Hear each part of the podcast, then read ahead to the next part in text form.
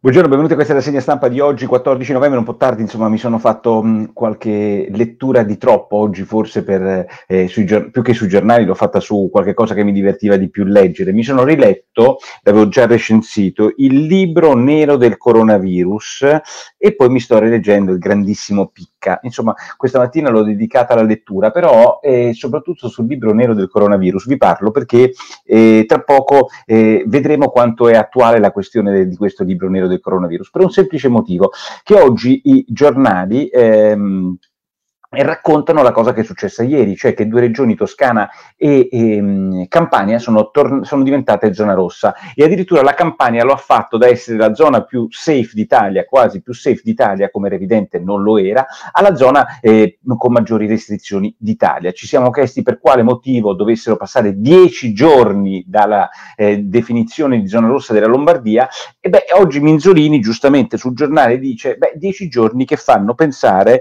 eh, in questo questo doppio salto allo stesso ritardo che ebbe il governo su Alzano e Nembro. E, mm, e, e, però qua ragazzi, in questo libro qua di cui vi parlo, il libro nero del coronavirus, che è un libro documentale fatto da due giornalisti che lavorano al giornale, in cui non è che si danno tanto giudizi, si raccontano le cose come avvengono.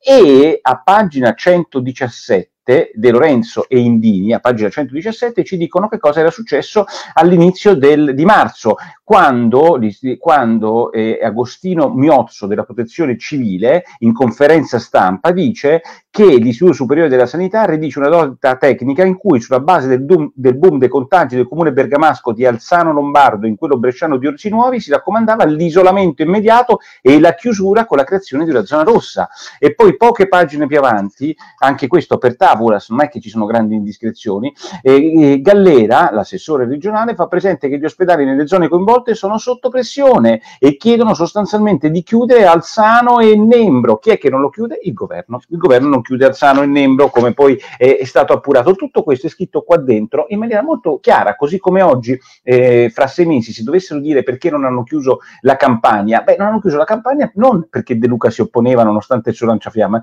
ma perché il governo ha deciso dieci giorni prima di chiudere eh, la Lombardia invece di chiudere la campagna o di chiuderle entrambe, cioè i suoi criteri di valutazione sono stati dei criteri di valutazione assurdi. De Luca ovviamente è stato complice di questa assurdità del governo, inutile che fa finta oggi di chiedere le dimissioni di questo governo perché l'hanno chiuso, perché non si capisce bene per quale motivo De Luca oggi chieda le dimissioni del governo quando è stato lui il primo a dire che chiudeva la regione e i confini della regione e metteva in lockdown la regione. Nessuno si usciva dalla regione se no c'era il lanciafiamme. Se fossero stati superati gli 800 contagiati. Cioè l'ha detto lui! E oggi si lamenta col governo che fa quello che lui aveva detto che si sarebbe fatto. De Luca oggi riesce a dire, ce lo ricorda eh, tutte le cronache dei giornali, la volontà la, vol- la volgarità, ehm, il, ehm, lo sciacallaggio, la cafoneria sono incompatibili con il governare.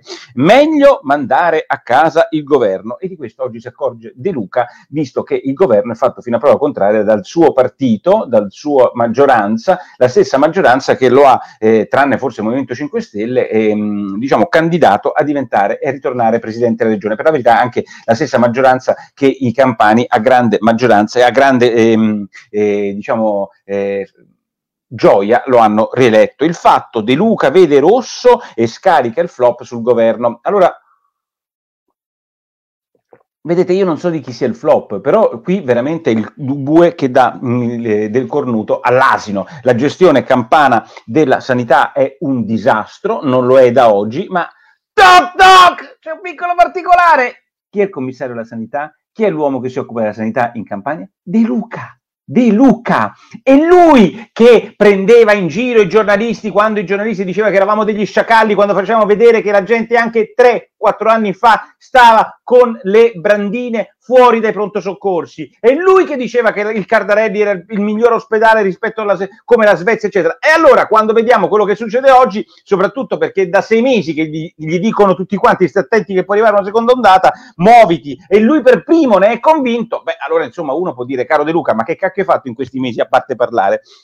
Vediamo qua che, che, dicono, è tutto, eh, vediamo qualche commento, è tutto una bufala, i dati sono falsati, dice Ernesto, eh, eccomi, ciao Pinu, eh, vediamo Ucci Ucci, chi lo vota se lo ciucci, Silvia Ugolini, mitica, eh, si inventa giustamente una canzoncina, una ninna nanna sul, sul buon sabato, libertà occultata al popolo italiano, un po' meno liberi siamo, Minerva Pacca dice vogliamo la libertà e vogliamo anche, cari saluti, non si fermare, eh, andiamo avanti, il governo da tempo ha fatto i conti e spera di non sforare i 3 mila miliardi di deficit, ma insomma non lo so quanti siano, mi potete spiegare perché la Toscana è stata inserita in zona rossa con i dati risalenti all'8 novembre? Luigi, caro, Luigi proprio non ne ho la più pallida idea, ehm, e, vabbè, tanti amici, tamponi inaffidabili, ciao a tutti voi e adesso andiamo avanti sulla rassegna stampa. Il protocollo delle cure a casa e i medici si arrabbiano. Ma il punto vero, sapete qual è? Che oggi Corriere della Sera è il primo e fa anche un articolo sul fatto che sono arrivati finalmente i protocolli delle cure a casa e nei protocolli delle cure a casa non c'è l'antibiotico, come sempre io vi ho detto, non perché io lo sappia, ma perché me l'hanno detto, tutti prendono lo Zitromax quando hanno due linee di febbre, i medici a me mi hanno detto non lo prendere e tutti si, si bombardano di farmaci strani, tra cui la clorochina, eccetera, medici hanno detto di non prenderlo. Io non sto dicendo che sia giusto o sbagliato, sto dicendo quello che a me i miei medici, quelli dello Spallanzani e quelli di Torino del mio amico di Perri, mi hanno detto di fare quando sono stato male. Ma il punto fondamentale non è tanto quello che hanno detto i medici a me, il punto fondamentale è che ci vorrebbe un protocollo come c'è i protocolli per molte malattie e la notizia è che arriva oggi il protocollo. Noi abbiamo gli ospedali pieni di gente perché c'è gente che comprensibilmente ha paura di questo virus e soltanto oggi arriva un protocollo che dice ai medici di famiglia 45.000 cosa e, cosa non fare. Poi ovviamente i medici di famiglia si lamentano perché non considerano il protocollo cosa giusta, ma oh, qua stiamo nella follia italiana per cui non comanda mai nessuno. Negli ospedali veneti, mi sembra che sia su Repubblica oggi, ho letto che ci sono 14 ragazzini, 14 bambini che sono i meno eh, vulnerabili a questa malattia, come dimostrano tutti i dati, tutti quanti i casi clinici, qualsiasi ricerca mondiale vi spiega che i bambini sono i meno vulnerabili a questa malattia, ce ne sono ben 4 14 ricoverati e i medici non li fanno andare via da questo ospedale perché dicono che sono sotto osservazione. Voi capite che in una situazione come l'attuale, e questo Zaia non lo può dire perché il giornalista dice ho provato a sentire Zaia e non mi ha risposto, in una situazione come l'attuale bisogna essere molto franchi. Qua ogni posto in, in ospedale preso da un bambino asintomatico eh, che però è sotto osservazione, da un VIP che va in ospedale perché vuole sentirsi sicuro e ho qualche nome che mi viene in mente anche non avendo grandi grandi sintomi, non ovviamente Bonaccini che ieri si è preso la polmonite e peraltro non sta in ospedale perché Bonaccini sta a casa, mi sembra di capire, però sapete i VIP caga sotto che poi all'ospedale gli si trova sempre uno spazio, ogni posto preso in ospedale viene tolto uno che invece in ospedale dovrebbe andarci davvero, ma questa cosa evidentemente non la comprendono tutti quanti, così come è fantastica la nostra retorica, diciamo, allarmista. Vedete, ieri che cosa è successo? Che l'indice di contagio è sceso a 1,4, sono scesi anche i morti, sono sempre tanti, e, e sono sempre tante, 3.200 le terapie intensive. Ma io vi chiedo, se ieri l'indice di contagio fosse salito a 1,7, 1,8, invece è sceso a 1,4,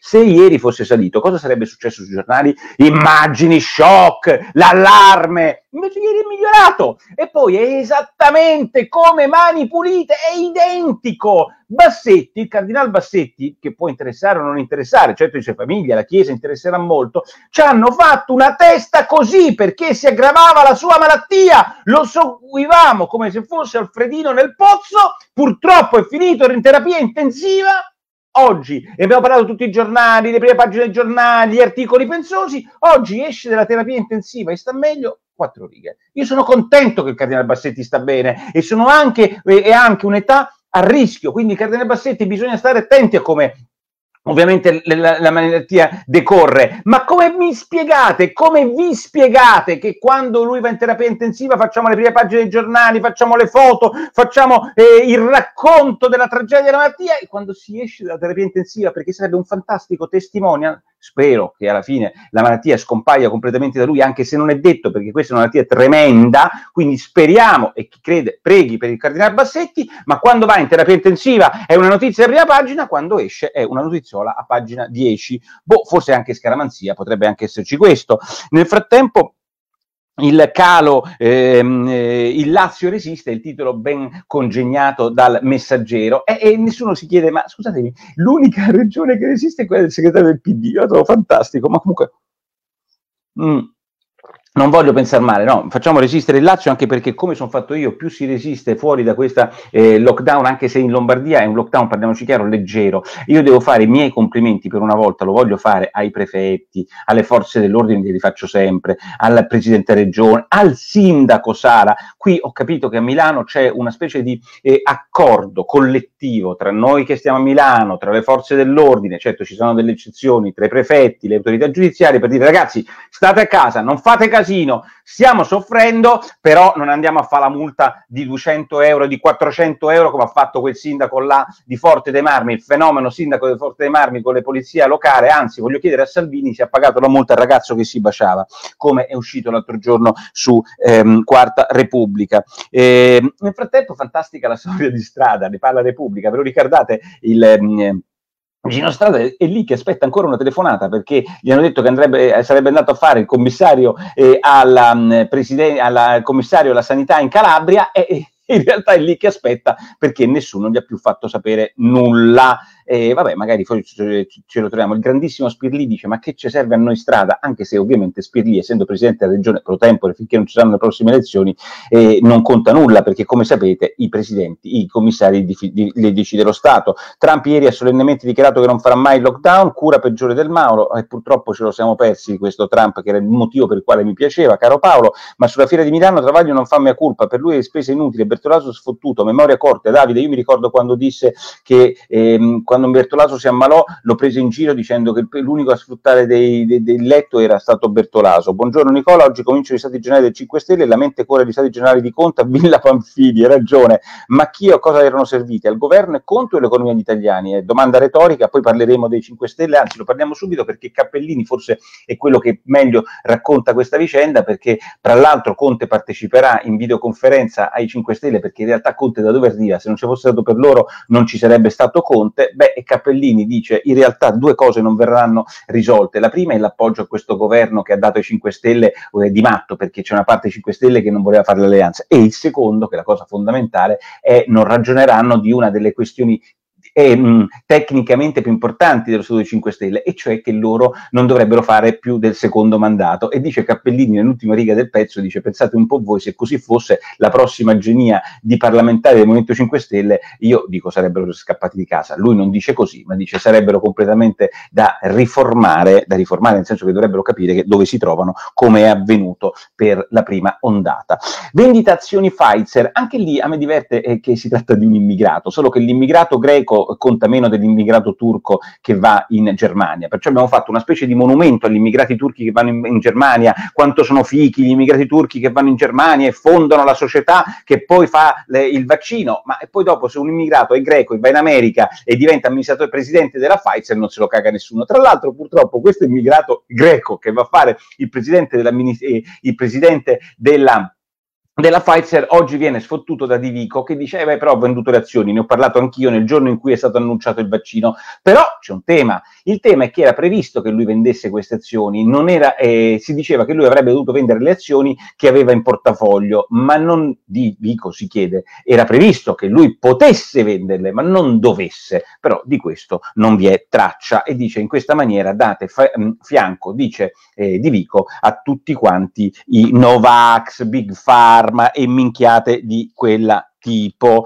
Eh, beh, poi vediamo un po' di notizie. Il nuovo commissario sanità in Calabria si chiama Tommaso, ha 5 anni, Ivan, sei troppo simpatico. Giuseppe si crede Churchill, ma questo lo sappiamo. Prima le notizie dei focolai latini nella notizione nazionale, poi contagi nella regione Lazio in crescita, dopo magicamente tutto sotto controllo, hai ragione, ma le persone si ammalano, strana sta cosa, ma la gente pensa che sia tutta demente, eh, non lo so. Lino Banfi al posto di Arcuri, spero di sì perché a me Lino sta simpatico. Hai ragione Nicola, me lo sono chiesto anch'io, come mai il Lazio è in zona gialla e la Toscana in zona rossa? Non lo so. E quanto è la solita storia italiana.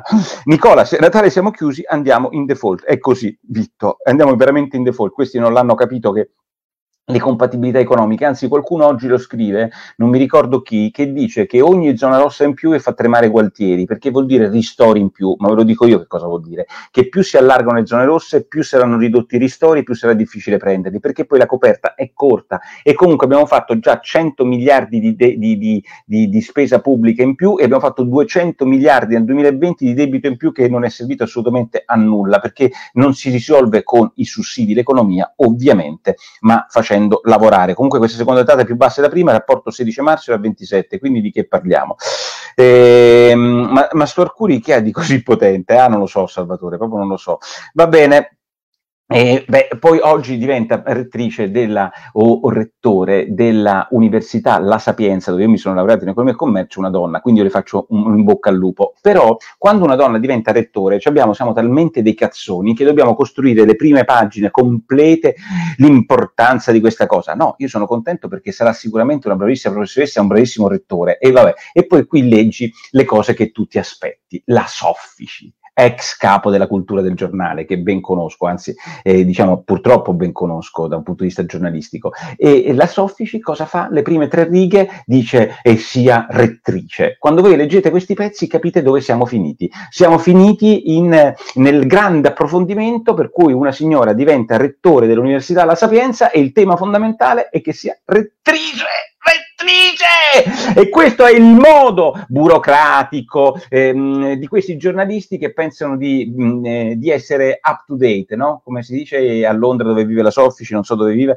eh, o in Svizzera dove vive, up to date, no? O, o molto me too. Vabbè, fantastica. La banalità del male, nel senso male nel senso della scrittura. Mentre straordinario un ex del giornale che evidentemente non si vergogna di essere ex del giornale, che ha fatto tutta la sua carriera al quotidiano nazionale, Gabriele Canè, fa un pezzo fantastico perché succede una cosa che nessuno racconta oggi. Nel giorno sostanzialmente in cui Biden viene eh, eletto, eletto, no, viene nominato, viene definitivamente tolto ogni velo di mh, incertezza sulla sua elezione, il marito della vicepresidente Harris nominata, cosa fa? Si dimette. Lui faceva l'avvocato in una società di lobbying, una delle più importanti, uno studio di avvocati, un po' lobbying come avviene in America, che si occupa delle armi, la difesa delle grandi eh, multinazionali delle armi americane, e comunque la moglie è una democratica, che si occupa del big pharma e la moglie è una democratica, e si dimette. E tutti a fare un coro coro stupendo per le dimissioni di questo, di questo marito di Kamala, che fantastica situazione. Per... Beh, il, il punto fondamentale, straordinario di Canè, dice, beh, questo intanto, poveraccio, insomma, non avrà problemi per i prossimi quattro anni per campare e poi anche quelli dopo probabilmente saprà come sfruttare al meglio la sua vita alla Casa Bianca. Mm, tra l'altro ha un sacco di soldini da parte perché guadagniamo un milione e mezzo all'anno per fare il lobbista, ma dice, se si fosse, la cosa importante che dice Canè e che forse la Soffi ci può capire, ma se si fosse dimessa dalla sua eh, studio di avvocati mm, una donna mh, mm, perché il proprio marito eh, fosse diventato diventato vicepresidente, ma che cosa avrebbero du- eh, urlato le irinni del politicamente corretto? Cioè se un uomo si dimette dal suo lavoro, beh, fantastico. Se una donna per seguire il marito si dimette dal suo marito vicepresidente, ne succede fin- la fine del mondo. Per quanto mi riguarda non deve succedere assolutamente nulla, sono affari loro, decidono loro come meglio è, donna o uomo che siano, decidono come meglio per il loro menage familiare. Trovo che metterci sempre il cappello, la rettrice, la donna o l'uomo che si dimette, smettiamolo con queste palle, comunque la moglie, se, fa, se, se mia moglie facesse il vicepresidente della, eh, alla Casa Bianca, vi assicuro che mollerei anche la zuppa. La zuppa non la mollo, anzi mi, mi obbligherebbero a mollarla secondo me. E, ehm, del congresso Movimento 5 Stelle ho parlato e poi finiamo in bellezza con Mario Giordano che fa un mazzo così a Gad Lerner, il mazzo così che fa Gad Lerner perché l'altro giorno Gad Lerner tutto indignato, sta in una trasmissione televisiva e dice ma Toti, ma come mai Davide il tuo a Castellucci, l'amministratore delegato delle autostrade che non è più amministratore delegato delle autostrade che è stato arrestato due giorni fa? Tu cuoque! Lerner, l'uomo che andava in elicottero con l'avvocato Agnelli, tu che ti facevi fare le foto in Bermuda con Carlo De Benedetti, vai a fare il moralista perché il presidente della regione dà del tu all'amministratore delegato, ex amministratore delegato delle autostrade con cui evidentemente ha a che fare da anni per motivi di lavoro, ma siamo matti. Le, guardate, il pezzo di Giordano è un godimento totale. Toc toc! Lerner! Leggitelo, no? leggitelo, che ti fa bene. Va bene? Io direi che ci abbiamo sempre la zuppa nicolaporro.it, guardatela tutta la giornata attraverso il sito e io vi do appuntamento come sempre lunedì con Quarta Repubblica e forse oggi pomeriggio mi faccio le... Eh, vediamo se oggi, se oggi pomeriggio abbiamo un po' di tempo usando i chiari dell'uovo mi inizio a fare le mie meringhette. Vi saluto.